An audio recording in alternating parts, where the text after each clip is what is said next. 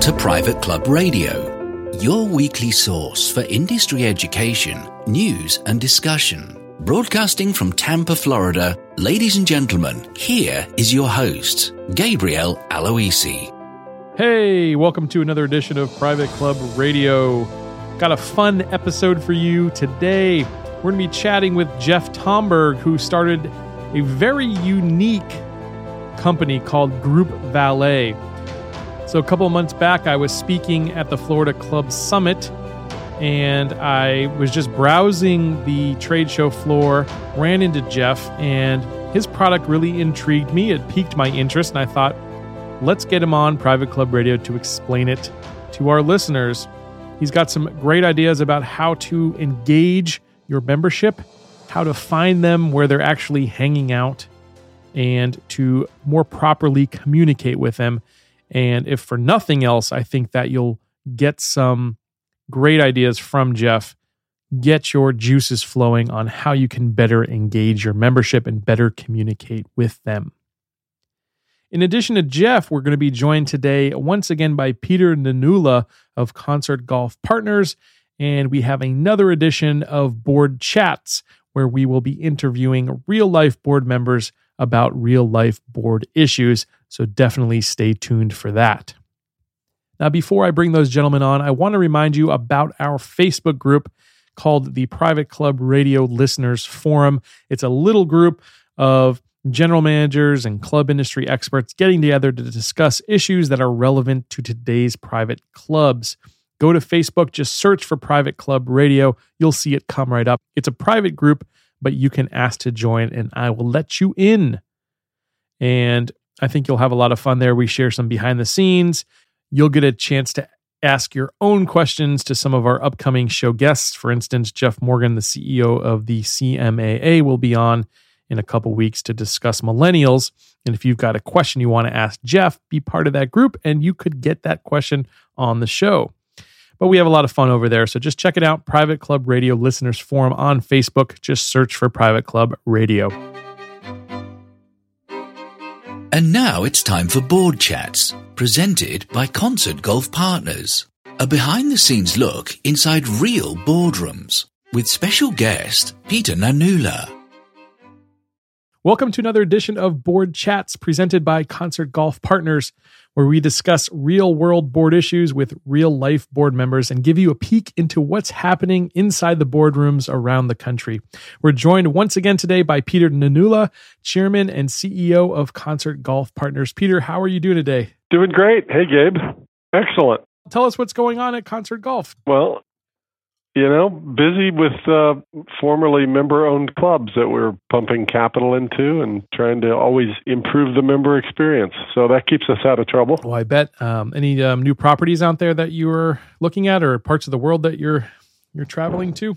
Yeah, uh, we've got one in uh, Pennsylvania and one in Florida that are joining shortly. Just going through the uh, the process with the members to understand it fully and approve of it, and so we can get started with our work there. Oh, that's very exciting stuff. Well, today we're also joined by Dan Hartnett of MacGregor Downs Country Club in Raleigh, North Carolina. And uh, Dan was a finance executive over at IBM and formerly the CEO of Quintiles and INC Research. Dan, thanks for joining us today on Private Club Radio. Great. Thank you, Gabe. Nice to be here. Yeah, it's great to have you. Can you first tell us about your club, MacGregor Downs in Raleigh? Sure.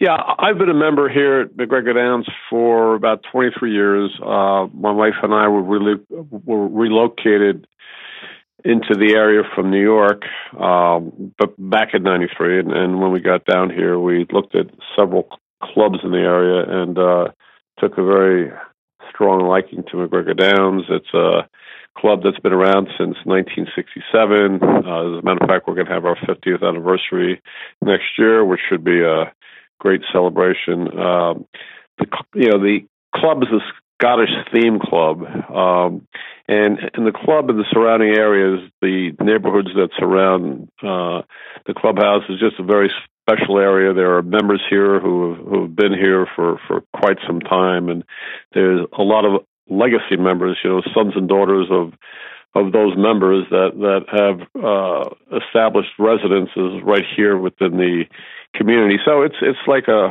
home away from home. Um, the club, uh, the golf course itself is a magnificent golf course. It's hosted many USGA uh, qualifiers and, and many NCAA competitive golf events. Yeah, it looks like a be- beautiful property. Yeah, it's a very, very nice property. Now, Dan, can you give us some insight into some of the major board issues that you were having there at MacGregor Downs? Sure.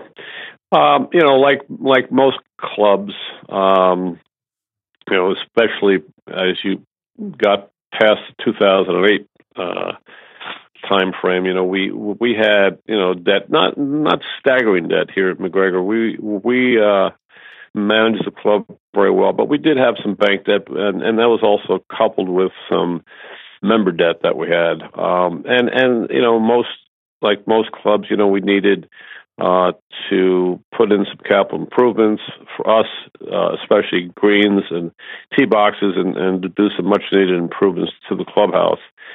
And you know, as in the past, in order to secure the funds to do that, you know, we would either do it through increasing dues or do it through member assessments. Uh, and uh, you know, obviously, the problem with that is the uh, assessments tend to increase the attrition rate, um, and dues, if they're, you know, they're, they're capped so, somewhat based on the marketplace. So you've got to be very careful what you do there. And also, you know, in order to attract uh, members, new members, you know, you don't want to uh, form a reputation of the club whereby you know it's it's known for its assessments and and and you know high dues. So so we we, we looked at that uh, and and um, and so we decided to take a very very close look at that. Perfect. And yeah, what were some of the options that you guys considered over there? Well, there were two things that we did. Um, you know, we sat down and said, uh, let's take a look at putting together a long range capital plan. And and we we had only looked at about a year and and said, you know, here are the capital improvements that we need to make. You know, you know the the you know the view may have gone out to 18 months, but but you know it was a relatively short term view of our capital needs, and and so we put together a long range planning committee that was that was made up of about six or seven members and they went out and they looked at what the capital needs of the club were over about an eight year horizon. And we've never done that before. So, so they did a very, very detailed analysis on that. At the same time, we formed another committee to try and look at uh, another option, and that option was: would it make sense at all to bring in a outside partner into the club. Um, and if we did that, you know, what would that look like and how would the members feel about that? So we put together a committee which I chaired, and there were five of us on the committee. And what we did first couple of meetings, we just kind of sat around talking about how we wanted to run the process. And during those discussions, you know, we introduced the idea that, you know, hey, we are a a member owned equity club uh, and with that comes a lot of warts. And the warts were, you know, we had bylaws that, that would compete with the federal government. Um, mm-hmm. And we, you know, and that they would restrict uh, what could or could not be done in the club. And the general manager would, would typically have his hands tied by a lot of these bylaws. Sure. We also had a 12 member board and those members would have a three-year term. So every year there would be four new members on the board. Uh, to complicate things, we had you know you know we had 23 other committees in the club, again with similar terms to the board, you know, three-year terms. So, so there was there was all this this new, fresh ideas and faces coming on these boards and committees every year. And so in January, you know, you look at it, it was like Groundhog Day. you know, everyone would get there and look at one another and say, "All right, well, what do we do next?" So, so we wanted to look at that as well. And so what we did, my committee, what we did, and this was all at the same time that this long range planning committee was in process. We went and we looked at uh, several different potential outside partners. And, you know, we ran it as a business process. We did due, due diligence on them, they did due diligence on us. We had them in, we had meetings. Um, and and one of the things that the committee agreed to up front was if we ever went down that road, we wanted to be sure that whoever we selected would be a good fit for the club because what no one wanted to do was to change the culture of the club, right. which which is a huge asset to any club. So we did that process. Both the long range planning committee and our committee converged about five months later and took the recommendations to the board. Uh, the the the board weighed both of them. Uh, they looked at many of the new capital uh, um, projects that came out of the long range planning committee, and were quite frankly surprised at a lot of them mm-hmm. because some of them were infrastructure related and wouldn't really add any membership value, but needed to be addressed. And then they looked at our proposal, and we didn't take them through all the people we looked at. We just took them through uh, concert golf because as we went through the vetting process, the committee selected concert golf as the partner if we should go down that road. What was attractive to you about concert golf then, Dan? Well, you know, as I said, you know, the thing that was important to us was the c- culture of the club. Uh, if you meet Peter Nanula, you know, he's a very sincere, uh, well balanced, uh, intelligent businessman, and he understands this industry better than most. And so we all uh, felt very strong about how Peter would approach the management of this club and and and how his team working with uh, the team here at MacGregor would would would bring big big improvements to the club and and and so it was just a level of confidence that we had in Peter that we did not have in the other partners that we looked at. Nice. And and in terms of getting consensus from the board and from the membership, what what steps did you take to do that? Well, first we went and we made our own presentation to the board, um, and the board was very much in favor of what we told them, and and and and you know told them that this is what we would recommend the club to do, and then the recommendation would be to partner with Concert Golf and get off of this equity model approach that we've been on since 1967 and do something entirely different. And and um, and so so they took that and you know they weighed that against this long range planning committee proposal. And so what we did is we had a few town hall meetings with the membership. And we we gave the membership an opportunity to ask questions because uh, they really didn't know what was going on behind the scenes. So right. they, they had an opportunity to ask questions uh, about why we're doing this, who's concert golf, you know, et cetera, et cetera. So we had a, f- a, a few of those town hall meetings. We had a good representation of the entire membership at, at uh, you know at those meetings. Uh, that was then followed by a capabilities presentation, if you will, by Concert Golf. They came in and they talked a lot about who they were, uh, what they would do and why it would benefit MacGregor Downs.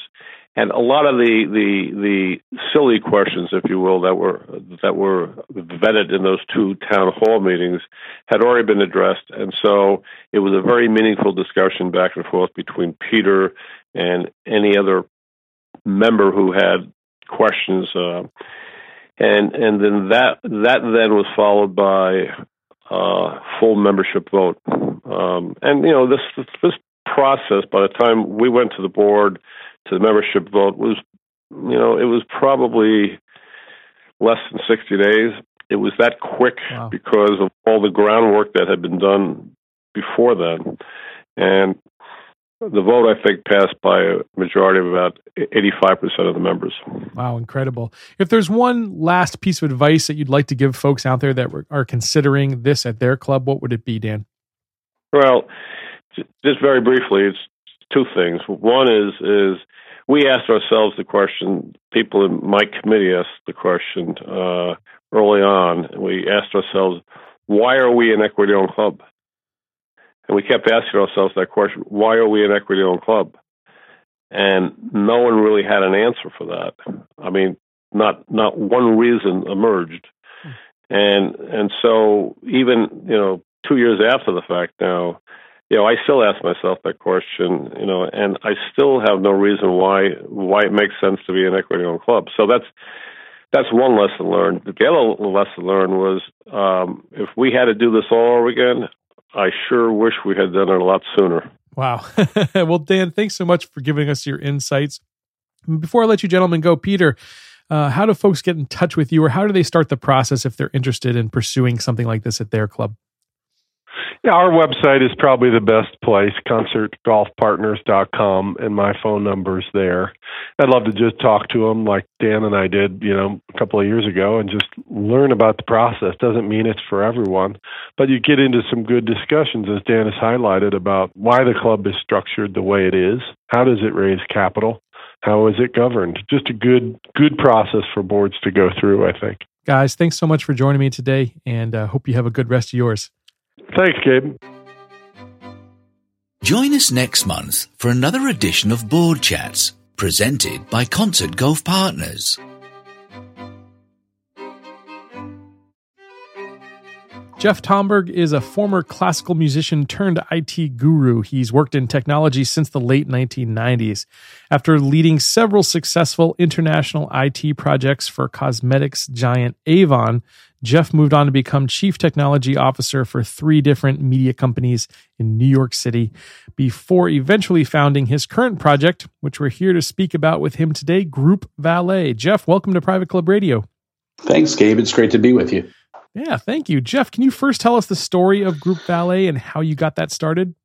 Sure. Uh, I was a member of a club up in Connecticut and got into the uh, quote unquote young guys golf group which at the time was about four or five of us in the group. okay. And one of one of the, the guys raised his hand. He said, "Hey, I'll get our tee times every week." Mm-hmm. So you know, he started emailing all of us in the group, and you know, when it was just four or five of us, that was no big deal. But our group quickly grew to about twenty, and eventually grew to forty. Wow. And around the time that it was about twenty people, uh, this guy I, was talking to me and he said, You know, this is really becoming a pain. It's a lot of work to email everybody every week. And some guys get back to me and with their answer, but some guys don't get back to me. So I have to follow up with them. Mm-hmm. And worse is some people will say, Hey, I can't play this week, but put me down for three weeks from now. right. So, so now I'm keeping a spreadsheet of who's in town when. Mm-hmm. So at that point, being an IT person, I wrote a small little website that was hard coded just for our group. And it automatically sent out uh, emails to the group every week. And if you wanted to play that week, you just click the link in the email and that signed you up.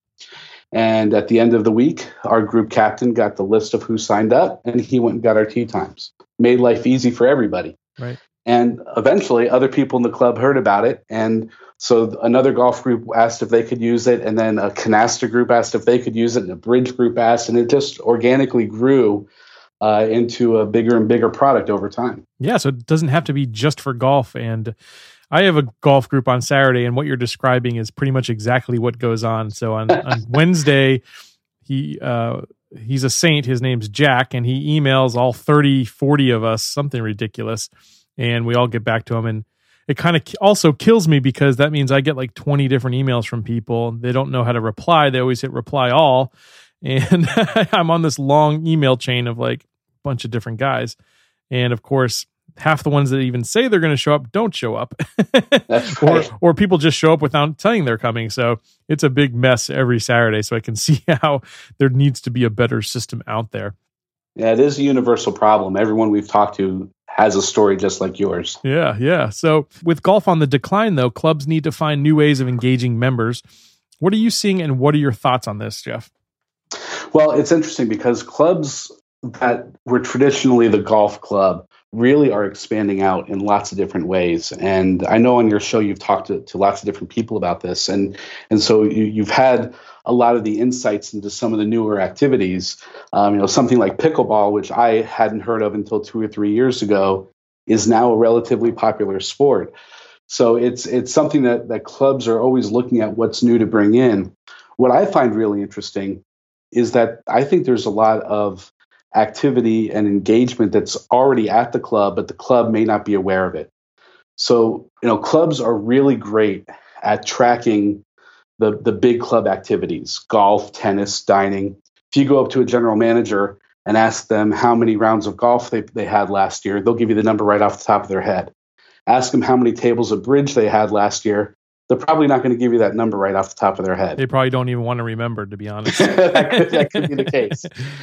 Uh, and so, you know, there's there's a lot of that, um, what I call hidden engagement that's happening uh, at the clubs already, or that's just underneath the surface where members have these interests that they want to participate in, but the club might not necessarily be offering it yet. And one of the, the, the challenges I think clubs have today is the belief that they have to be the ones to offer the, the activities to the members rather than letting the members do it themselves. So, as an example, we have a club up the Northeast that uh, when they opened the doors to the members to create their own groups for their own activities, one member created a fly fishing group and got 24 members in that group. Someone else created a ski trip group. There's bird watching groups. I've seen knitting groups. So there's all these different interests that members want to do that the clubs just aren't yet there uh, offering those. Yeah, that's a good point. Um, we always kind of talk about clubs within the clubs and and getting yeah. those started for members, but actually having them go out and create their own ideas and their own groups sounds like a pretty good idea. Is there any any drawback to that, or any um, any things you've seen where that's maybe not such a good idea? Well, the, the only uh, pushback I'd call it that we've gotten from clubs is they don't want it to go too fast okay. because you know if there's a new group that's forming at the club and they need space at the club to to get together there's someone at the club that has to coordinate that. Mm-hmm. So, you know, it's a, it's about taking baby steps, but still taking those baby steps moving forward. So, you know, one of the nice things about a tool like Group Valet is not only can it be used for the members to create those groups, but can also be used for the members to book those rooms that they need. So again, helping to, to alleviate the workload on the staff while still giving the members the ability to go ahead and form these groups. Yeah, very nice. Well, like you mentioned, there's a lot of activity at clubs that's just not being tracked properly or not being tracked, period. What other types of things should clubs be measuring in terms of the data, and what should they do with that data once they have it? Yeah, well, to, to me, one of the main things is defining some of the industry buzzwords so that everybody's on the same page. Uh, I I know from my past in both the corporate world and then also in the startup world there's a lot of these industry buzzwords that people use, and you'll sit in meetings and everyone will nod their head in agreement that, yes, this is the right way to go. But no one's actually defined what that buzzword means for, for that, uh, that business. Sure. So, so, people go off and they agree on something that people all have a different uh, definition of what they're agreeing to. Right. And one of the things I've seen very clearly in the club industry is uh, that engagement is one of those buzzwords. Okay. So everybody uses the, the term engagement. We need to increase engagement. We need to grow engagement. But uh, engagement means different things to different people. Right. You know, if you ask many general managers how they would define engagement, it's probably going to be very different than if you were to ask some controllers how they define engagement. Uh, and same thing with the membership directors or communication directors. Uh, you know, so it's there. There needs to be a shared understanding of what these terms are, so that we can all be working towards the same goal. Cool. So, what's that for you then? How would you define it, Jeff? Well, so engagement to me, it, well, let me take a step back and tell you what I typically hear from people uh, is that engagement is about getting more people in the door or generating more revenue or something that gets people more active in the club. And to me, those are all happy byproducts of engagement, but they're not engagement itself. And true engagement is the emotional connection that members have between themselves and the club and themselves and other members of the club. And so when you talk about increasing engagement. It's all about how do you increase that emotional connection that the members have. So you can have somebody who uh, comes to your course every day and plays around after work. And while the controller might call that engagement because they're generating some revenue in greens fees and carts fees or whatever, they're, they're generating there, that may or may not actually be engagement. It all depends on how emotionally connected that member is to that golf course. When I was a member of the club up in Connecticut, I absolutely loved my golf course. And I, every time I went there, I had a serene feeling of being there, no matter how bad my golf game was. And, you know, it was just a place I, I was happy to be. I had friends there who played that course just because it happened to be where they belonged, and they could care less if they were playing at that course or the one down the road. So it was a much, it, I was engaged with that golf course and that club where in, in that instance, my friend was not necessarily engaged. Right. So it's about building those emotional connections. What should we do with this data once we've actually decided what this engagement means? Yeah. So there's three pillars of member engagement, the, the, the foundation on which engagement is created for a member. And all the data needs to be used to support these three pillars. And those are building awareness, driving participation, and delighting your members.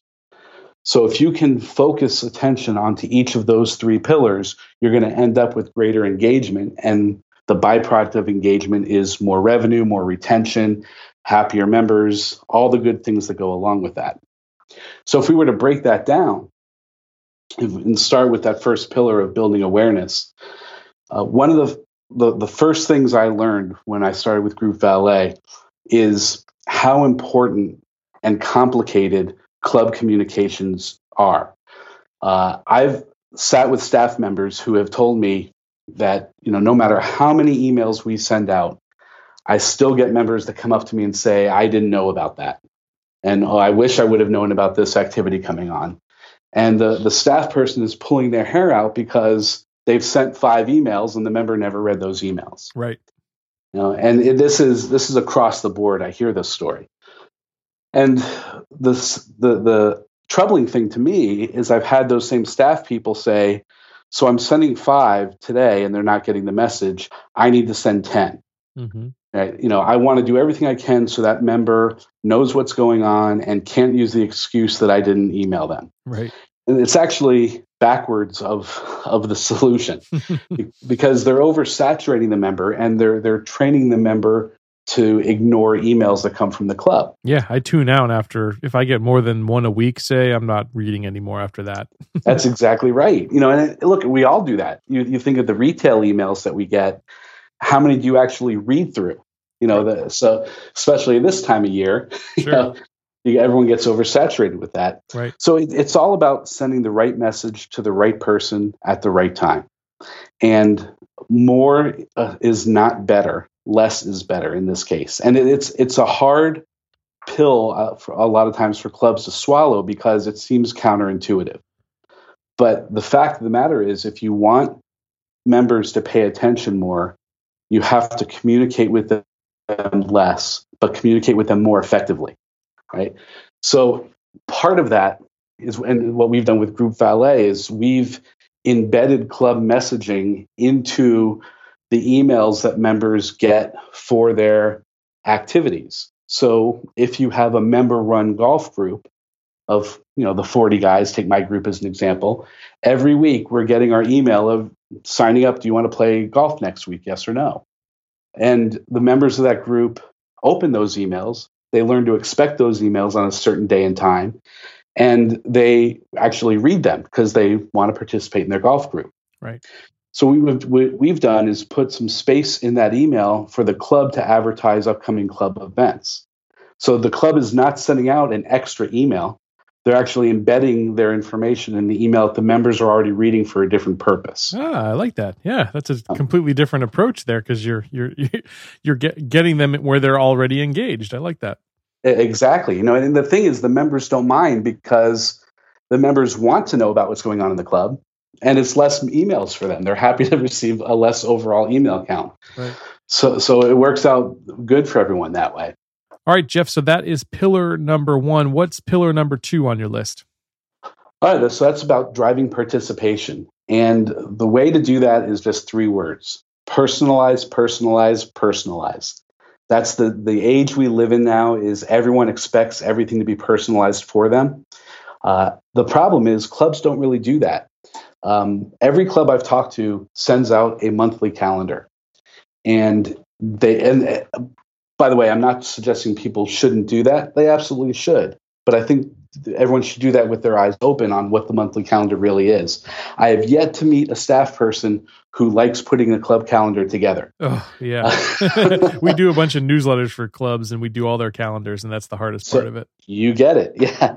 The and the, the problem with that is when the members receive it, how what percentage of that calendar actually pertains to any member? You know, if you're lucky, maybe 20 to 30% of it. Right. Uh, now, what happens is when a new member joins the club, they get their first calendar and, and they're just devouring that. They're going through to find out everything that's going on. They get the next month's calendar and they're probably still devouring that one. But when you get into the third and fourth month, they're starting to realize a lot of this calendar is the same as last month. You know, I get it. The state night is every Friday. Okay. You know, so uh, eventually the member stop, stops reading the calendar as voraciously as they did in the beginning, and most members don't even look at it at all.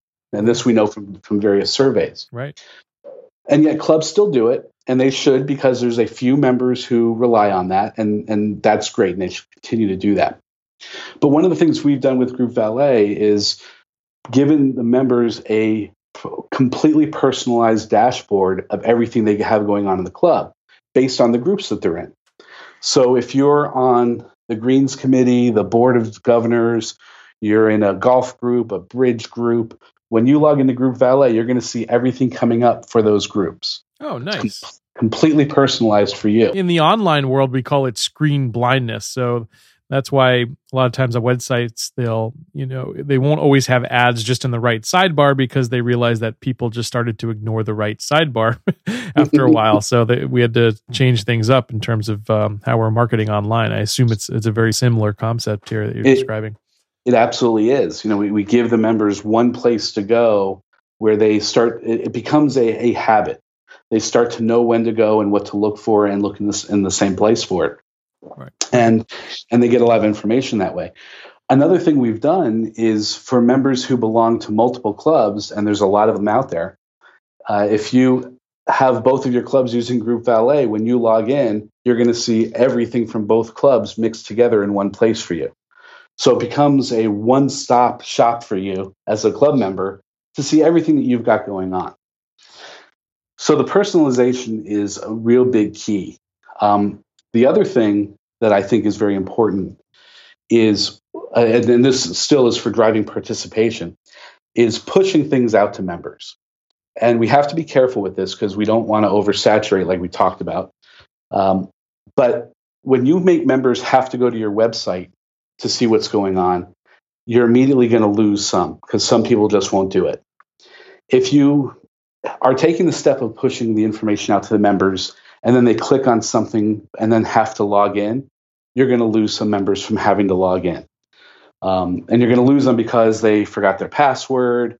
Uh, they don't want to call the club, or it's 10 o'clock at night and they can't call the club to get their password reset, whatever, whatever the case may be. Uh, you're going to lose people with every action that they have to take.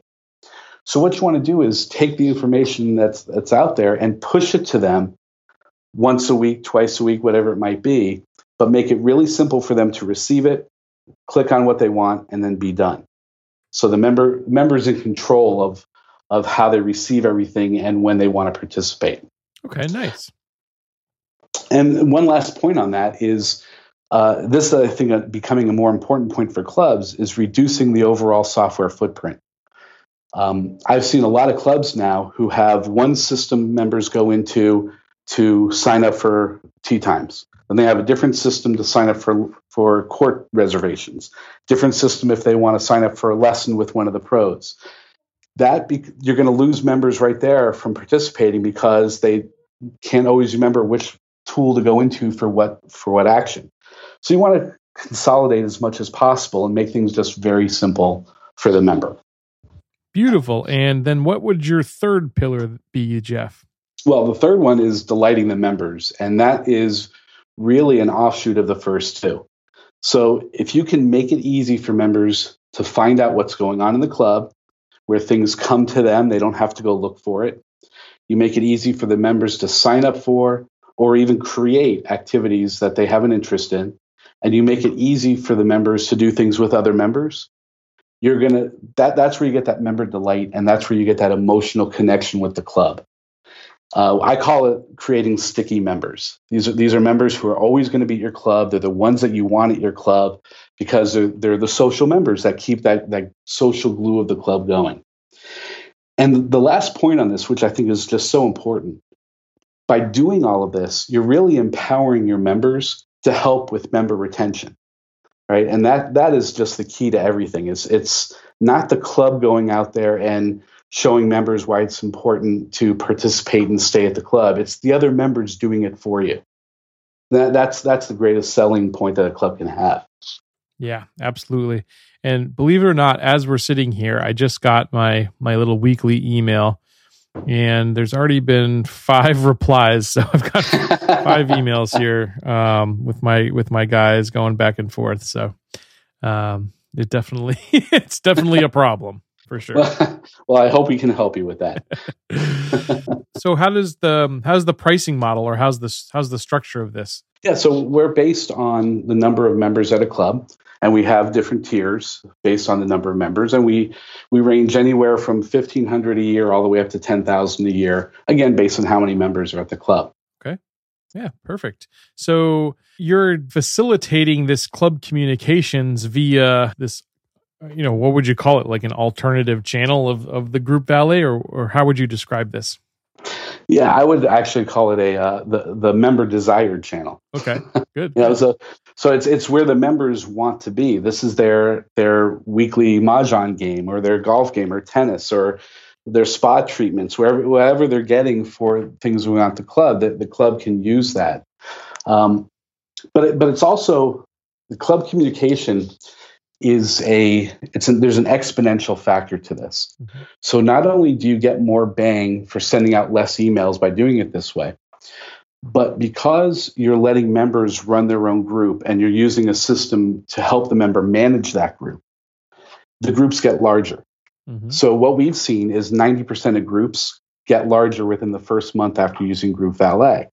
And when we talk to the group captains about that, we hear a universal story you know, like like your friend before using Group Valet, they had X number of hours of work they were doing every week in managing their group. Right. So when it got up to 40 people, they didn't want to let number 41 in because they don't want any more work. It's enough as it is. sure. Right. So when they start using Group Valet and the workload goes down significantly, all of a sudden the group captains don't care how many members are in their group.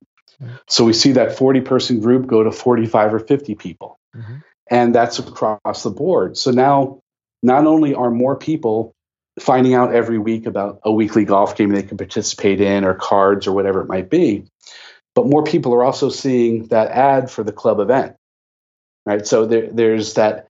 There's benefit all the way around. It helps the, the group managers, which brings in more members, which helps the club, which then helps the group managers more, and it, it's a it's a happy cycle. Yeah, sounds like a virtuous cycle for sure. Yes. Now, you said that this me- this doesn't just apply to golf. You can actually get this with other types of groups, the bridge group, the mahjong group, and, and other groups within the club. That's that's right. So it, it's literally for any type of activity. Um, we have over 110 different types of activities in our system, but we also have one that's called other. So if we don't have it listed, the members can choose it, and we can we can add new ones to our system all the time. Okay. But but it can be used for literally anything that's a group of people getting together. Interesting. So, is it just happening over email, or when people are actually saying yes or no, are they having to go to a website, a, a mobile application? How does it all work? So, we do have a mobile application, which is it's a companion app to the website. But the way our system works is, you know, again, we, we look to make it as easy as possible for the members to use. So when you get your email, there gives you all the information about what it is, and then there's a sign up and button and a decline button. Okay. When you click those buttons, there's code behind those buttons that automatically logs the member into our website. So the member doesn't have to remember a password or a username. They just click the button, takes them into the website, shows them a message, thank you, you've been signed up. Yep. So it's very simple. Oh, it sounds very simple. Uh, you've sold me, which is hard, which is hard to do. Um, so I'm definitely going to recommend it to my guys over at my club because I know they pull their hair out every week. And like I said, I pull my hair out every week because why the heck does he have to hit reply all? Why can't he just say exactly. yes or no to the one guy? Uh, yeah, yeah. All right. Well, we're moving on to the next section of this interview, which is the bucket list. And I'm sure if you've listened to a couple episodes of the show, this is where we ask uh, all our guests if there's one club out there that our listeners have to see before they die. What would it be for you, Jeff?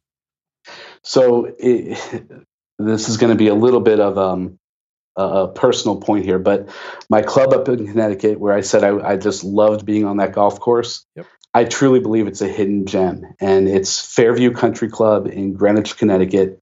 It is an absolutely gorgeous golf course, kept in great shape by the team up there. Uh, if that if anyone can ever get into that course, you absolutely should. All right, I like that. I always like hidden ones that are out of the way that no one's ever heard of. Those are my favorite ones. And um, if folks want to find out more about Group Valet or get in touch with you, Jeff, how would they do that? Well, they can go to groupvalet.com. Uh, they can sign up for a free trial there, or they can email me at jtomberg at groupvalet.com. Awesome, Jeff. Thank you so much for being on Private Club Radio, sharing your story. I think it's sounds like a pretty remarkable product. I definitely want to look into it more myself, and I hope our listeners do too. Thanks so much for being on, Jeff. Thanks, Gabe. I enjoyed it. Great stuff from Jeff right there, and I am not lying when I say that. I am going to pick up the phone right after I get off the radio here and call my buddy who's been running this crazy, crazy system and hopefully get us on something that's a little bit more logical. Anyways, just want to say thank you once again to Peter Nanula and Dan Hartnett, and I hope you guys enjoyed this week's edition of Private Club Radio. And until next week, here's to your membership success. Private Club Radio is brought to you by the Private Club Agency, the premier marketing and consulting firm dedicated to helping clubs increase and retain their membership. Visit privateclubagency.com to learn more.